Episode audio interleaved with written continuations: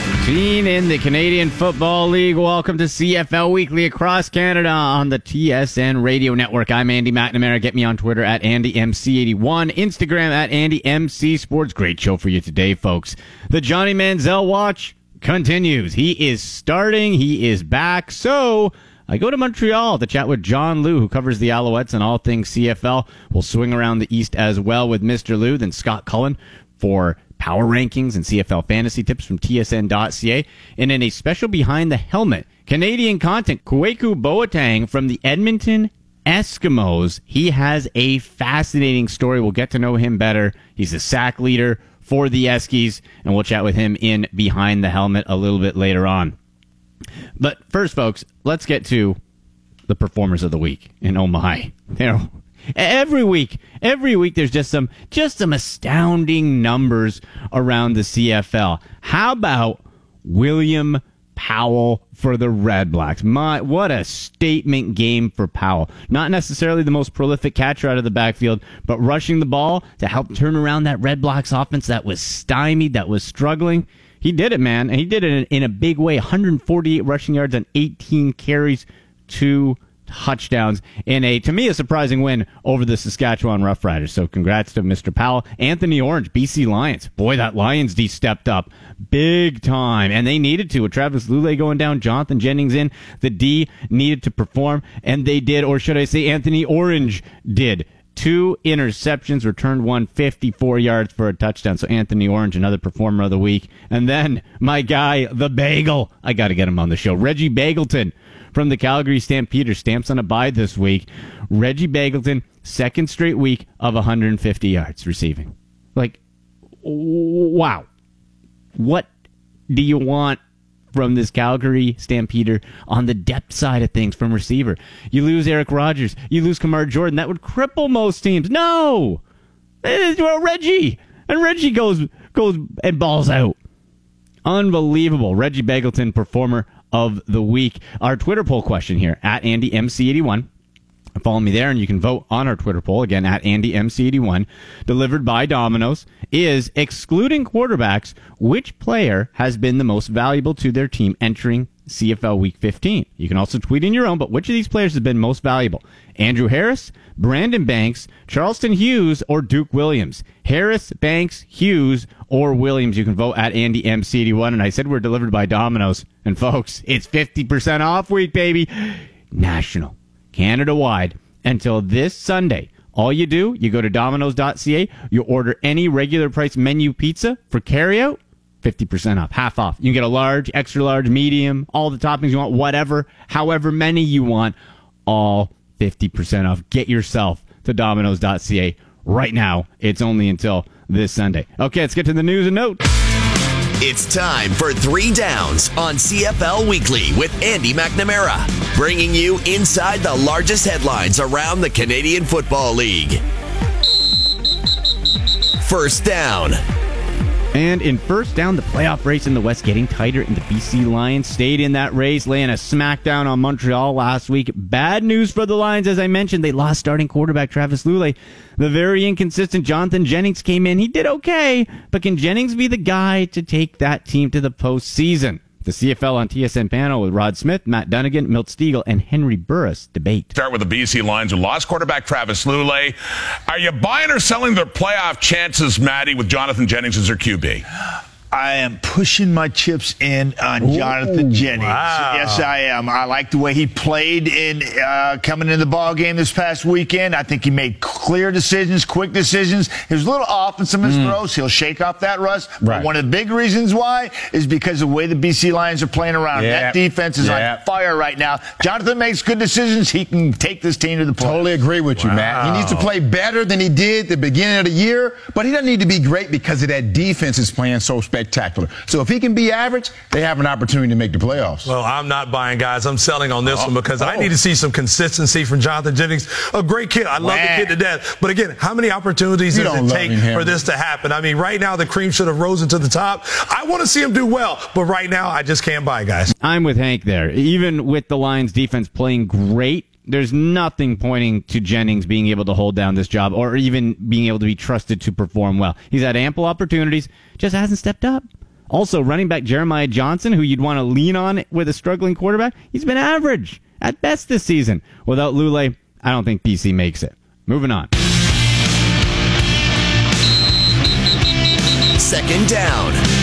Okay, the Stampeders hold away in the second half to improve to 10 and 2 and rob the Ticats of a chance to take a share of first place in the East. Rod Black and Duane Forde break down what was a wild night in Hamilton. This will not go down as one of those classically played games by any stretch. There were a lot of mistakes. It was ugly, according to Bo Levi Mitchell. There were a number of injuries, and there's a lot of step up. For the Calgary Stampeders, when anybody steps out, somebody else steps in. Yeah, they certainly do. And one of the things they've talked about is is their depth for years, and particularly in that receiving corps. I don't know how many teams could sustain the loss of Eric Rogers and Kamar Jordan at the same time and not miss a beat. But when you've got a guy sitting in reserve like Reggie Begelton waiting for a chance to get on the roster, you're in pretty good shape. Begelton coming up huge today. Five catches, 150 yards, and a touchdown. He and the and Juwan Brescacin in particular, absolutely terrific. I think they combined for 224 yards 75% completion rate for Bo Levi Mitchell when he was throwing to those two guys. So they're in, in pretty good shape regardless of the injuries that they've faced, although those continue to mount with DaVaris Daniels going down in this one. He went down and out of the lineup. We watched the Winnipeg Saskatchewan game. I thought that was a game that we had never seen anything like that, but we may have been witness to another one in the first half. They were scoring fast and furious any way possible. Yeah, it's not just about the, the offense. That there are all sorts of ways to score in the Canadian Football League, and you look at so many of the, the league's best teams, they're often aided by their defense and special teams, and, and both teams got some of that tonight. Larry Dean, early in the ball game, steps up, gets the pick six. Shakir Ryan follows suit later in this ball game, he had a kick return for a touchdown, but also had a fumble that got returned by Tunde Adeleke for a touchdown. Delvin Breaux recovers a fumble after a strip by Danya Numba to score a defensive touchdown for the Hamilton Tiger Cats. And Terry Williams matching Shakir Ryan's kick return touchdown he delivers one of his own. So special teams and defense, a huge part of the big score in this football game. The Tiger Cats, in fact, didn't score an offensive touchdown. Wonder what all those Hall of Famers thought about watching that. That's CFL football sometimes. Wild and woolly. And for the Hamilton Tiger Cats, that's now 14 straight losses against the Calgary Stampeders, who have become their daddy. I talked about it off the top. That receiver depth in Calgary is remarkable. Reggie Begelton, right? Stepping up again. Stamps defense also reminding the rest of the league that they're pretty damn good, holding the red hot Jeremiah Masoli to zero touchdowns and two interceptions. Calgary is on the bye. Moving on. Third down. You know what I always say, folks? The best offenses are balanced ones where defenses have to plan for a legit passing and rushing attack. Well, two running backs that have been incredible are Andrew Harris of the Blue Bombers and William Powell of the Red Blacks. The CFL on TSN panel discuss if you could have just one of these guys this season, who would it be? Well, let's buy a running back now, Milt. If you had enough money to buy one of either William Powell of the Red Blacks or Andrew Harris of Winnipeg, who's it going to be? Well, you can't go wrong with either. I really like the way William Powell is coming along, but I'm going to go with Andrew Harris. I'm going to go with him because what he does, mm. catching the ball out of the backfield, he's still the better of the two when it comes to that. Yeah, I, I agree there, but uh, I think he's a little banged up right now because of overuse, and I really like what I see in William mm. Powell right now. I think he's hitting his stride. The team's leaning on him. They get balanced there. William Powell's big key to this team moving forward. Matt, you know I'm right with you. I love Andrew. I love William. I'll take them both. But again, if I have to make my choice, I'm going with number 29 in that backfield. This guy has been the solo force behind the reason why the Red Blacks have had a great offense over the past number of years, and he continues to do it and lead this team this year. William Powell's my guy. Whether it's on the ground, whether it's catching or blocking, and leading the locker room, huh? he gets it done. He is wow. your guy. Man, tough to argue with William Powell's 148 rushing yards and two touchdowns in that huge win over Saskatchewan. And hey, in part, there you can vote in our poll question. If you, if you think William Powell is the most outstanding player, the most valuable to their team outside of quarterbacks. We're excluding quarterbacks. Maybe it's William Powell. I didn't put him in the poll, but I have Andrew Harris, Brandon Banks, Charleston Hughes, or Duke Williams. Vote at Andy MC 81. All right, after the break to Montreal we go. Johnny Manziel back in the starter seat, and we'll swing around the East Division with TSN's John Lu. That and a whole lot more coming up on CFL Weekly across the TSN Radio Network. Hungry? Domino's has you covered. Grab any medium feast pizza for only $10.99 or dive into our delivery and carryout specials at domino's.ca. Domino's is more than just pizza. Try our delicious side dishes like pasta and chicken wings, and don't forget our irresistible marbled cookie brownie for dessert. Perfect food for the big game, if you're in a hurry, or just because. Check out all the great deals at domino's.ca. That's domino's.ca.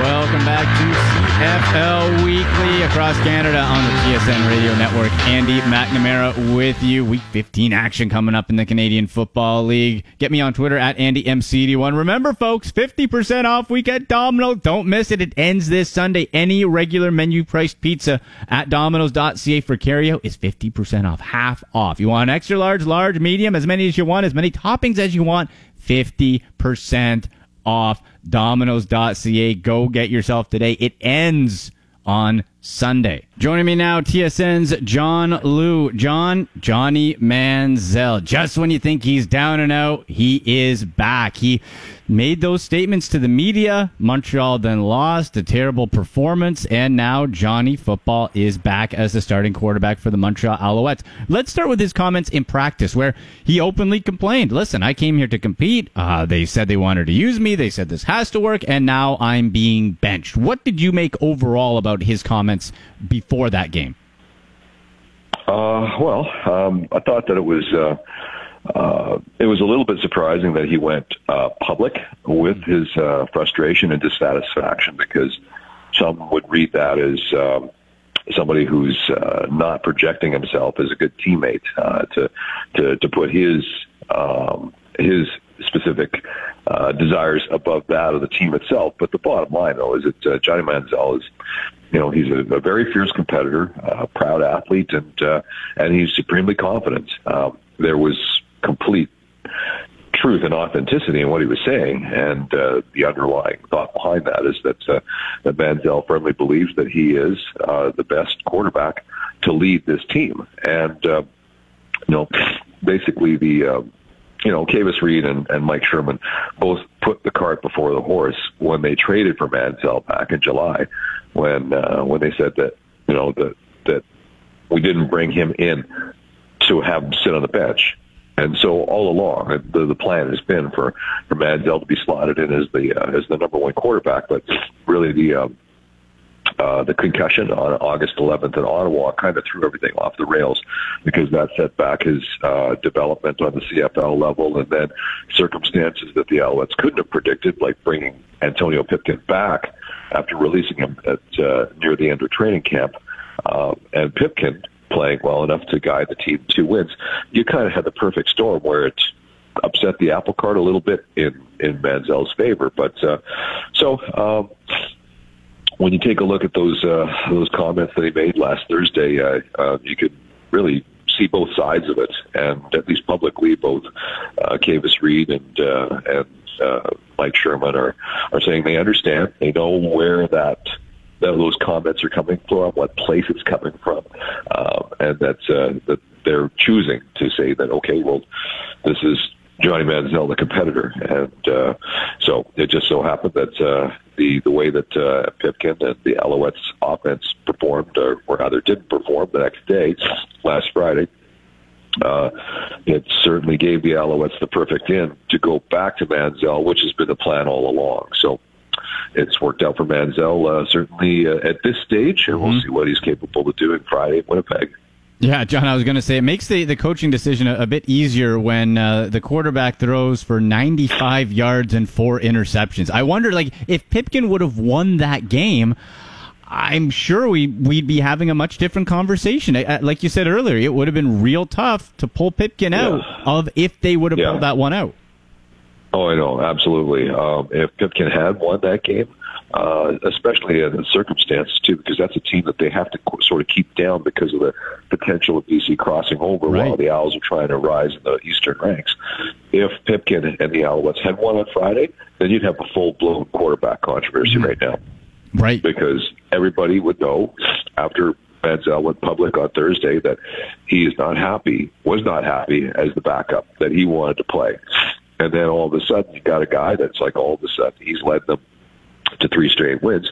So there's no legitimate reason to remove him. And so, I mean, we're speaking speculatively in this case. It's, you know, well, it never didn't come to pass, but Yeah. but absolutely, the Alouettes in that way uh, kind of dodged a, a little bit of a PR bullet because otherwise, for the last two days, we would have been talking strictly about, um, you know, uh, uh, who should be the quarterback simply because my suspicion is that they would have gone back to Pipkin uh, on Monday with that first team reps, and uh, but everybody would be talking to Manziel about. was like, okay, well, in light of what you said Thursday, and you know how things unfolded Friday, um, Yeah. and here we are on Monday. You know what's how's it sitting with you, right? So it's um, you know uh, for the time being, at least uh, as long as Manziel stays healthy and upright. Uh, this is the plan that the Alouettes had uh, envisioned all along. So uh, yeah, it's uh, it calms the waters a little bit. but now the greater issue at hand is, uh, you know, what is Manziel going to be capable of doing after being out of action for almost six weeks by the time the ball, the first snap, uh, happens on Friday. Well, and th- and that's it, and that's it. It's it's about where where Johnny was developing for that second that second game where he got concussed. Now you kind of have to push it all the way back because of the extended uh, uh, time missed. But also, John, you mentioned about the Alouettes having to catch up with BC or keep pace. You also have to do that with their opponent in Winnipeg. The Blue Bombers sitting at last in five and seven. They have their own quarterback controversy with Matt Nichols and, and Chris Streveler. Nichols is going to start. So this is a huge game for, for both teams. And boy, Johnny, if he can come in and I, I don't expect him to light it up, but at least not turn the ball over and show progression, this is going to be a great opportunity for him. Yeah, well, but again, um, you know, he showed signs uh, in his second game, a little game in which he was concussed in Ottawa, that he was that he had actually climbed the uh, you know the learning curve, the steep learning curve, quite quickly. There was a marked improvement from his first outing to his second one, and so that's why the concussion really set things back for him because once he was cleared for to play, he was uh, there were t- he was he's been in uniform for two games. Didn't didn't get any reps though, and uh, uh, you know sandwich the bye week between those two uh, those two uh, games where he was backup. And really, you have a situation where where Manziel really hasn't been able to do much in the way of developing, except studying the playbook and practice. And uh, so I'm really curious to see what he's going to be able to to uh, to accomplish on Friday, simply because this has just been uh, really you know a huge gap, and uh, for a guy that's you know that's coming from the uh, uh, you know that, that that's still that is learning the Canadian game. That's uh, it, it, you got to think it's pretty difficult to be able to uh, to to track upward with steady progression when you miss that much playing time. Oh, sure. And John, do you think any more, and maybe it's impossible because he's already got so much of a, a limelight, highlight target on him anyway because of his name. But do you think those comments of him saying, I want to start, I want to be the guy, I'm the best option, does that put any more additional pressure on Johnny or is that impossible right now because he's got so much already? Um, I don't know. I think there was sort of a critical mass with that already. Um, Yeah, yeah. Just because the, uh, um, I don't think uh, any uh, any comments further from you know the media or the fan base at large are going to impact much more on on what his uh, his state of mind is in terms of uh, what he expects out of himself, what his team expects out of himself. So no, I really don't think that's going to be a factor. But uh, you know, uh, uh, I think that many athletes in that situation doesn't have to be a quarterback. It could be a starting goalie, starting pitcher. It could be you know, you name it. Um, every athlete, every high caliber athlete, professional athlete, they're going to they're going to have a similar mindset um, that just won't necessarily come out of their mouths. That's all. Right. Right. Right. Yeah. You Yeah. can't Yeah. be that good. You can't succeed without that that that supreme confidence and belief in oneself. It's just a question of well, are are you going to use your discretion to not vocalize that because, especially in a team sport, that could be viewed as being selfish. Exactly. John, last one for you here.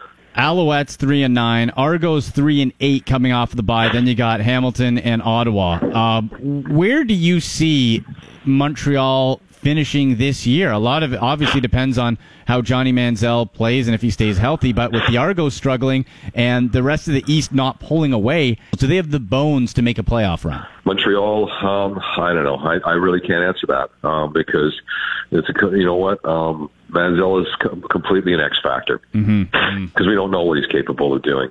We know he has the tools and the skills, um, but uh, can he actually apply that deliver wins? Because he hasn't thrown a touchdown pass yet either. That's right. Remember, so, um, Yep. so I don't know. I, I think that's a real it's a real incomplete picture, and there just isn't enough information to even make an informed or uh, uh, reasonable opinion on that. Just because man, we know that they're going to run with him. He's going to go in there on Friday as long as he's healthy. He's not coming out. No. They're not going to go back to any Antonio Pipkin or anybody else. He's their horse. He's their guy. They're going to stick with him. That's what they brought him in for, right? So it's sink or swim, and uh, we don't know whether he's capable of swimming. And uh, so, without knowing that, without having enough information to draw upon there, it's really impossible to say that okay, well, they do have the tools to be able to uh, stay in the race or even uh, somehow take advantage of everybody eating their own young um, in the East to, to be able to, to, to actually creep up because really the Alouettes, you know, their only chance of making the playoffs is to get into second place because you got to figure that crossover will come into play because Right. there just there, there there aren't enough e- dominant Eastern teams to really think that there, there isn't even any one team that looks like it's ready to seize first place, much less um, you know dominate. So Yeah. uh, yeah. Man. That's an incomplete. It- it- I don't have an answer for that. Definitely incomplete, but John, one thing we know, it's going to be interesting and a lot of fun Friday night at 8:30 on TSN. Thank you so much for taking the time. Yeah, my pleasure. There he goes, John Lu from TSN in Montreal on Twitter at John Lu TSNMTL. After the break, I go behind the helmet with Edmonton Eskimos Canadian pass rusher Kwaku Boateng. You don't want to miss this. Stay tuned. A lot more coming up. CFL Weekly across the TSN Radio Network.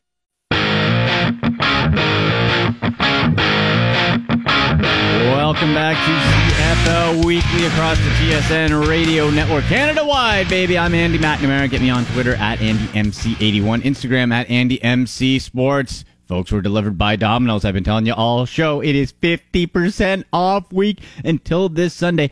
Any regular menu price pizza, order online for carryout, you get it half off. Half off, 50% off. As many toppings as you want, as many pizzas as you want, any size you want, 50% off Domino's until this Sunday. Check it out now on domino's.ca. And as he always does, joining me, Scott Cullen from TSN.ca. Scotty, how's it going? Awesome. How you doing, Andy? I'm doing well, man. Well, hey, man, the postseason it is creeping closer, and the standings and power rankings are as muddled as ever. Except the Calgary Stampeders re-emerged. Not that we ever really doubted them, but it was like, okay, you make the second half comeback against Hamilton, and the defense steps up huge, holding Jeremiah Masoli, who's been on a tear, to zero touchdowns and picked them off twice. This to me was a statement game by the Stamps. Well, it seems they've done that this year in their t- when they've had their two losses. That uh, they they come back and, and sort of set everybody straight. You know, just in case you thought something was really wrong there. Yeah. No, uh, they're, they're just fine. And uh, like like you said, it's not it's not as though we really had concerns about the, the Stampeders. But you know, coming off a loss, you wonder whether that that could start something uh, the wrong way for them. And uh, very very emphatically, they say no, it, w- it will not be starting that way. No. um, you know, and look, and it, you know, doing that against Hamilton, Hamilton has been on a, a bit of a, a roll themselves. Like they've been starting to play some pretty good football. So, um, you know, I think the, the Stampeders are, are full marks for, for the win, obviously. Um, and, you know that that throws Hamilton back into uh, their kind of season-long battle they've got going with Ottawa, Mm-hmm. where you know Ottawa Ottawa got got a win, kind of rallying from uh, a bit of a slump that they've had, and uh, and with Hamilton losing, you know they they just keep kind of keep going back and forth at the top of the East Division. Absolutely. And Ottawa's so unpredictable, Scotty. We talked about it the Mm-hmm. other week. Just when you think you got them figured out, right? It's like, okay, now they're losing and they can't score points. All right, okay. Now, now we got it. No, then they pop off 30 against one of the best defenses in the league and win on the road in Saskatchewan. Yeah.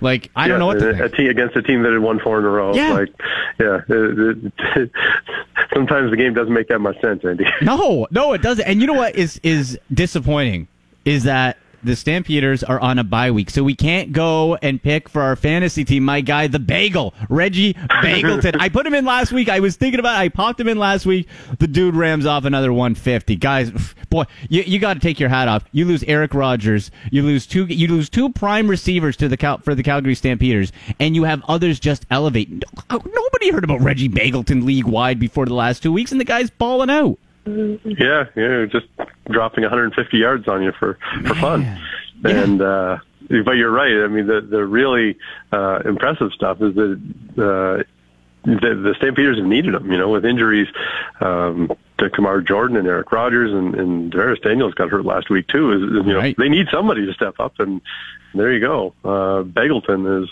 is now the guy in, in uh, the Stampeders offense.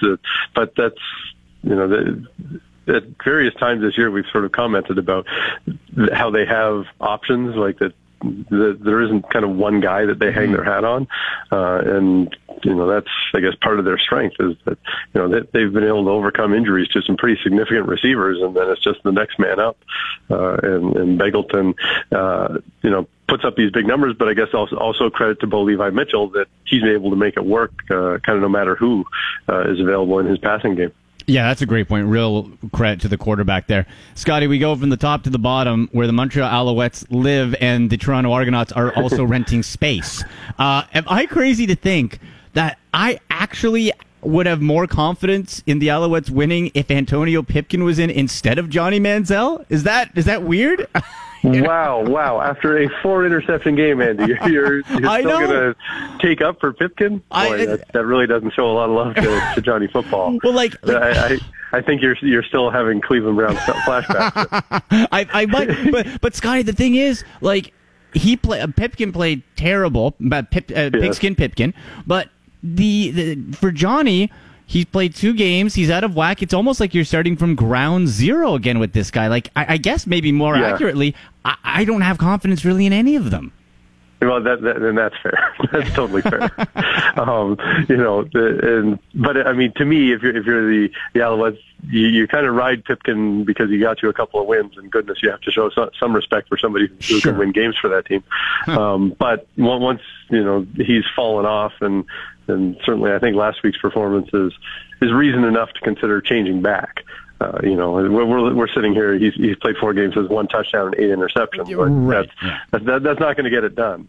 And, and so, get, you know, give give Johnny Football another shot. Now, I mean, he has no touchdowns and four interceptions. It's not like he's uh, uh, setting the world on fire either. But you know, if you're the Alouettes, the the hope is that long term Manziel can be your quarterback. So you know, get him in and find out. You know, th- these these games here at the end of the season, uh, down to kind of the last third of the season, I guess, is, is where we are. Is you know, this is prime time to find out whether Manziel um, can be a, a real piece to build around next year. And, and if you finish off this season and, and you know the performance isn't any better than what we've seen, well, then you probably know you have to go somewhere else. But if he plays well, you know, down down the stretch and you know, at least gives you some hope, well, then maybe you, can look ahead and say, okay, Johnny Manziel you know, could be part of the solution here. And, and I, you know, as as much as it was encouraging that Antonio Pipkin, you know, got the Alouettes a couple of wins, I don't think there's uh, any real expectation that you know maybe he's the guy who can who can be the quarterback of the future there. No, no, and that was all based around the defense primarily and special teams for Montreal to Mm-hmm. eke a couple of those out. Now, Scotty, what about the Winnipeg Blue Bombers? Matt Nichols was named starter. I would have to think that leash is going to be pretty short. And, and where where do you have them in the power rankings? Like, I, I- I'm guessing it's Toronto, Montreal, but Winnipeg's got to be like a, like close to eight, like seven, I guess, right? Like, Yeah, they're they're kind of battling with BC. Yeah, yeah, uh, yeah. Between six and seven, and and but you're right. I mean, the the leash on Nichols has to be like the shortest of leashes in the league. I think. Yeah. Um, because he's just, and we've said this before, but he's just he's not the guy who who was quarterbacking this team last year. no. You know, last year was uh, a career year, but I think you had you had reasonable hopes that he wouldn't collapse off of a career year. Maybe you don't match the, you know, the 4,400 yards and 28 touchdowns, but you know, we're we're sitting right now 11 touchdowns and 12 picks. Like that's just not. Um, not similar to, to last year's performance, and so understandably, the Blue Bombers are, uh, you know, a I get that why they're kind of giving him another shot to uh, to sort this out, but I do think that that leash has to be really short. And if if Nichols is still turning the ball over, then you give Streveler a chance. And you know, not that. Um, you know, not that Streveler suddenly go, oh, there's your answer, and for sure he's better. But he's he's had some positive signs, you know, Sure. in, in the in the bits that he's played, and you know, enough that you could- you could say you could justify uh, benching Nichols, um, you know, if this performance kind of continues down the, the current road that it's on. So, um, yeah, it's. Uh, I mean, in, in, in this by by saying in the power rankings they're kind of battling with BC. You know, with, with Travis Lulay getting hurt, then means we're back to the Jonathan Jennings experience, which Yeah. um, you know, who who knows what you're getting there. There's a guy who passed for 5,000 yards a few years ago, but it's been, uh, um, you know, fair, fairly downhill since. And uh, you can almost say he started on the, the Matt Nichols path just a, a year before Matt Nichols did. Well, well, yeah, that's that's a great point. In conversation with Scott Cullen from TSN.ca on Twitter at TSN Scott Cullen. Scotty, let's go to some fantasy play here for the TSN CFL fantasy game. Running back and I guess quarterback. Let's start with running back. The running back selection this week is tricky to me because you have Alex Green that has been doing great, but stuttered a bit last week, and that BC defense we've seen, we saw last week, was phenomenal. William Powell busted loose, mm-hmm. but He's expensive, and can you expect that same performance against Edmonton? Wilder Jr.'s been inconsistent. Harris seems like he's slowing down a little bit as the season has gone on. Gable, you can't rely on, and Jeremiah Johnson has been average. Like, where are we going at running back this week? I need two spots. Two. I need two. two. My goodness. Right? I, I know. It, the, the the the saving grace, I think, on Andrew Harris, and you're right that he he's slowed down a bit, but his cost has come down That's true. kind of in conjunction with that, which I think makes him a viable play uh, at home against Montreal. Now, uh, you know, we, early in the year we we could set our watch by Andrew Harris, and you get big games, kind of whether whether the Blue Bombers as a team did well or not. Andrew Harris was still productive, and you know, as time has gone on, and, and maybe as teams have realized that uh, the passing game isn't much of a threat there, uh, life has been more difficult for Andrew Harris. But uh, I do think, like you say, this is not a not an easy week because, um, I mean, in some respects, because consistency. Uh, is an issue for for CFL running backs uh, this year. But I mean, and not just you know performance from one game to the next, but like are they in the lineup? Are they getting touches? Like those kinds of um, consistency issues as well. And so I like I I'm I'm okay with Harris, but like, like I, I would also want to go. You know, maybe to someone like Tre Mason or something. You Okay. know, find me a an inexpensive option as a second back. You know, like me. Um, you know, I don't know that Mason is you know, you don't come in with uh, super high expectations, but you know he he's had 34 carries over the past couple of weeks, so it kind of seems like he's the um, the guy that they're giving more more of the action to in Saskatchewan now. That's a great point. I'm kind of thinking maybe a Chris Rainey here too, Scotty, because we know he gets points on uh, all over, right? Kickoff returns, punt Yeah. returns, carries, and and in the passing game, and maybe with Jennings back in, they'll look to get a little creative and use Rainey a little bit more. He's kind of he's just above the six thousand mark, so depending how the lineup pricing works out, that might be a little tricky. But that that might be another option against Hamilton, who's making that long road trip. Yeah, and and you know I'll just kind of add add one more running back. If we're if we're looking at uh, you know discount running backs, William Stanback may uh, may be worthwhile uh, for Montreal. Obviously, it depends on um, you know who they decide is going to be their running back in a given week. Mm-hmm. But uh, you know, if Stanback is the guy, and he's just over four thousand dollars, and uh, you know, getting even if it's Montreal's starting running back, getting a, getting a guy for four thousand dollars does kind of open up some other options in your uh, in your roster. Exactly. And we'll finish off with a, a quarterback selection here. Always, you know, always the safe pick with Mike Reilly and Edmonton, of course. Ottawa, we just talked about, unpredictable. Masoli, boy, this season he hasn't missed consecutive games. I don't think very uh, very often. He started to pile on the touchdowns. That BC defense, though, the long road trip, I might be a little hesitant at the eleven thousand mark. Then we dip to Trevor Harris after that, and then you really get into tricky times with you know with Matt Nichols. Like to, to all these guys that we've talked about already having problems. Where- where- where are you thinking? Matt Nichols and Johnny Yeah. Manziel and uh, Jonathan Jennings. Yeah, we, you, I, I think any of those guys they're bargains, but boy, you really have to. Uh, you you have to have uh, some serious conviction to, to want to put your, your fantasy week on, on the shoulders of, of one of those quarterbacks. maybe Trevor Harris because it, it, it has Mm-hmm. a possibility to get into a shootout with Edmonton, and he's eighty five hundred plus. Like that's kind of that. Yeah. you know, like he- I, I think I think he's probably the the best money uh, value this week, and and it you know it helps that he had a, a good game last week Yeah, in Saskatchewan, but. You know, a home game against Edmonton, and I think you're right. Like if you're looking at a home game against Edmonton, it's quite possible we could be looking at a, a 40 to 34 kind of game where where both teams are, are getting big chunks of yardage. So, uh, yeah, I take my chances probably on Harris at the price, um, and hope that he and Reilly just, uh, you know, drive that ball up and down do the it. field all day. Scotty, awesome stuff as always, man. Thank you so much. Anytime. Thank you, Andy. There he goes, Scott Cullen from TSN.ca. Check out all his fine work, folks, on TSN.ca. Statistically speaking, CFL, NFL, NHL, lots of NHL stuff coming up. And follow him on Twitter at TSN Scott Cullen. Take the break. After that, it will be a special behind the helmet Canadian content, folks. Kwaku Boateng, pass rusher, leading sack guy for the Edmonton Eskimos. A fascinating story. You don't want to miss this. I'll have my game picks too next on CFL Weekly across the TSN Radio Network. Wrap up CFL Weekly across the TSN Radio Network. Andy McNamara with you on Twitter at AndyMC81. Go vote in our Twitter poll there. We're a bit tight on time, so I want to get right into this. He's a Canadian. He's the leading pass rusher for the Edmonton Eskimos, Kwaku Boateng in Behind the Helmet. Kwaku, pleasure to have you on Behind the Helmet here on CFL Weekly across the TSN Radio Network.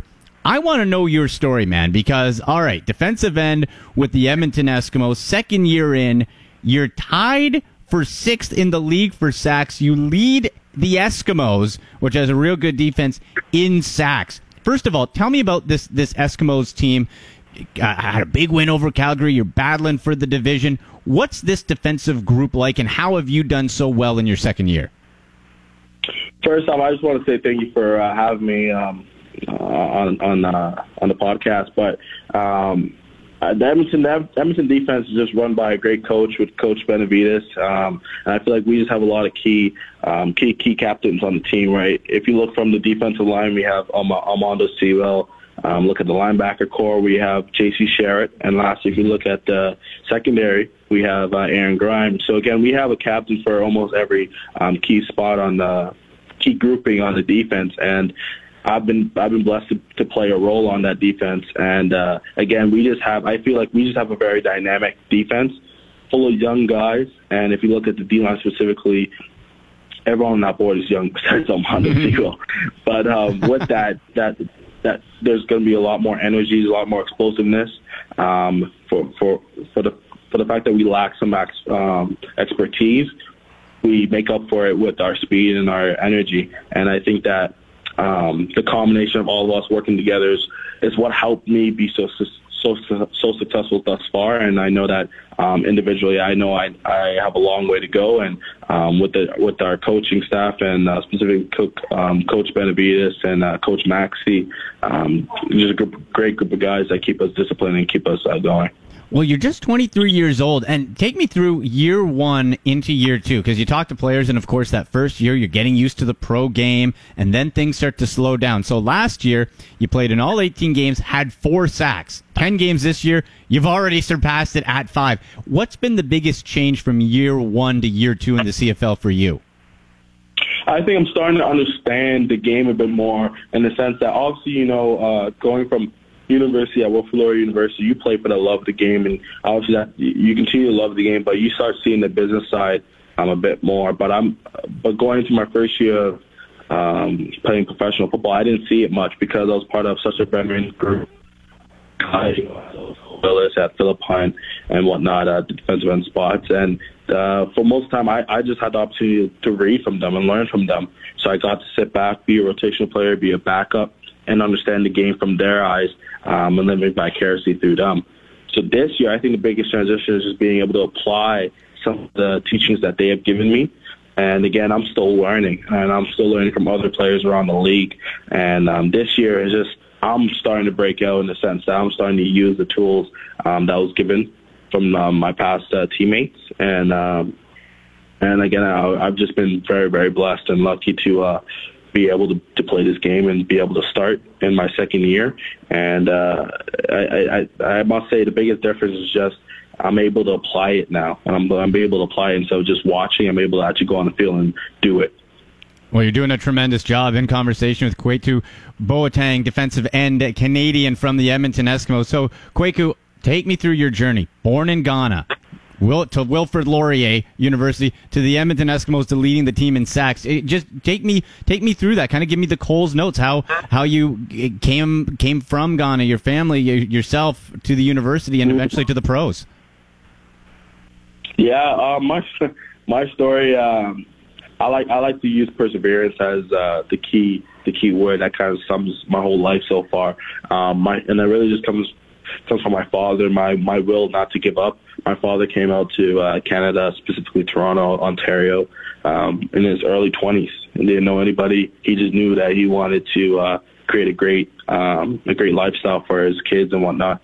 And um, he was doing great things in Ghana. He was a mechanic in Ghana. He, he chose to go to Canada for a better life. I was born a few um, few years um, afterwards, um, and back then, I'm not sure whether it still applies now, but my father was a Canadian citizen before I was born. Um, and then, so as, as soon as I was born, I was handed the Canadian passport, and I was um, regarded as a Canadian citizen. Nice. So, um, and then my dad brought over my mother and whatnot. So we all came over to Canada, lived in Toronto for a bit, moved to Mississauga, and we finally settled into Milton. And in grade nine was the opportunity that I got to play football. Until then, football to me was just soccer, which, which was uh, exactly. So football to me was what you guys call soccer.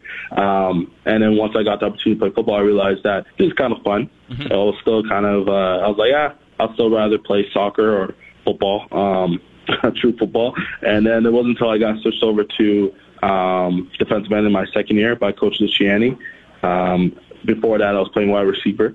Um, oh. And then uh, once I got the opportunity to play defensive end, I was like, huh, scoring touchdowns or getting receptions is fun, but being able to um, wreak havoc on an offensive line or on the quarterback, that gives me so much more satisfaction. So um, I continued playing that, that position, and then I got a scholarship going to Wilfrid University. And again, the person that actually converted me to def- the defensive end spot he's uh, he was actually a big uh, um, alumni supporter of Wilfrid Laurier University, Coach Luciani. Um, and he told me, listen, if you go to Laurier University, there's going to be lots of love, and the coaching staff there are going to treat you really, really well. I went to Wilfrid Laurier University, um, got the opportunity to start right away. Um, great coaching staff, worked my butt off. Ended up going uh, going to uh, great uh, my final year of university the scouting bureau came out was second in the whole league, um, second in the whole country for the upcoming draft.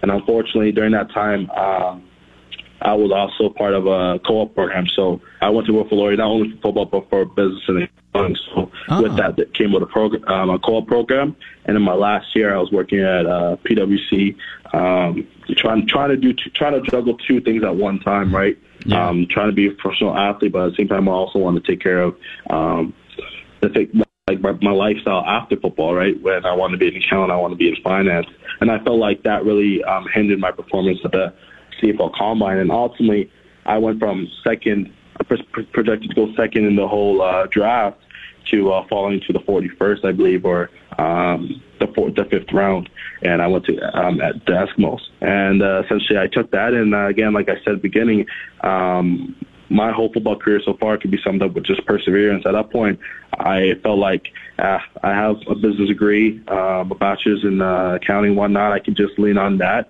But then um, I just thought to myself, am I leaving football because I'm scared or um, because I legitimately don't want to play? And I realized that it's because I was scared of. Uh, I was scared of this challenge, so I ended up just taking the challenge um, head on, and I got to meet Coach Crean. I got to meet um, Odell Willis and uh, uh, Marcus Howard and all these great athletes and great pass rushers in um, Edmonton. And Edmonton gave me the opportunity to play ball. Um, I think in week three, I was part of the ro- rotating uh, D line. Before that, I was just on special teams, and then I just built. I just built a reputation with Edmonton and built their respect and built their trust, and that's how I got, got to where I am now in second year, where um, I'm going. I'm playing with people like Almondo Sewell, Alex Bazzie, um, JC Sherritt, all these guys, and all that energy and all that chemistry is is really what's helping me uh, perform at the level that I'm at right now. Man, Kwaku, what a story, man. That's that's phenomenal. As you said, perseverance and really, I guess having that business degree allows you to play free a little bit more because you're not necessarily just depending. Okay, it's football and that's it. You can. Does that help take some pressure off of off of you from the mental side of the game, knowing, hey, man, I got this to fall back on. I can just concentrate on playing ball right now. Yeah, exactly. And I think it definitely does help. Um, obviously, with football, professional football, again, you see more of the business side as soon as you become professional. So you start yeah. realizing that your goal um, on the football field is to win, and mine specifically is to get pass, to pass rush and get sacks. But I feel like having that behind my in the back of my brain definitely does help calm me down when things are starting to get a bit uh, um, stressful at work uh, or on the field, and I feel like. Uh, or let's say if we're losing or we're, we're not performing as well. Um, it does help help relax me, but at the end of the day, I'm very very competitive. Mm-hmm. Um, if I if I set to do something, I want to do it as best as I can. And sometimes um, I get in my head. Sometimes I overthink things, but at the end of the day, I know the coaching staff know that I love the game and I love um, just being great at what I do. So as much as having a backup plan um, is great, I still I still want to perform as best as I can on the field. Still want to be the best you can be. And, and you mentioned you were a wide receiver before. I'm wondering, maybe one day a little J.J. Watt style, they'll, they'll pop you in on the uh, on the offensive side of the ball, run a little out route, huh, into the end zone. I, I, I sure hope so. So I can get a I, so I can get add a touchdown to my uh, career stats. That'd be right. awesome. oh, Kwaku, man, this is this has been a, a fascinating chat. Really appreciate you taking the time, and you're welcome back on CFL Weekly anytime, man. Thank you so much for this opportunity. All the best today. All right, there you go. Big thanks to Kwaku Boateng and our special Behind the Helmet. That is it for this week, folks. Follow me on Twitter at AndyMC81. If you missed any of the show, I'll have the link pinned there on iTunes and on your local TSN radio website under the show page section. Enjoy the games, folks.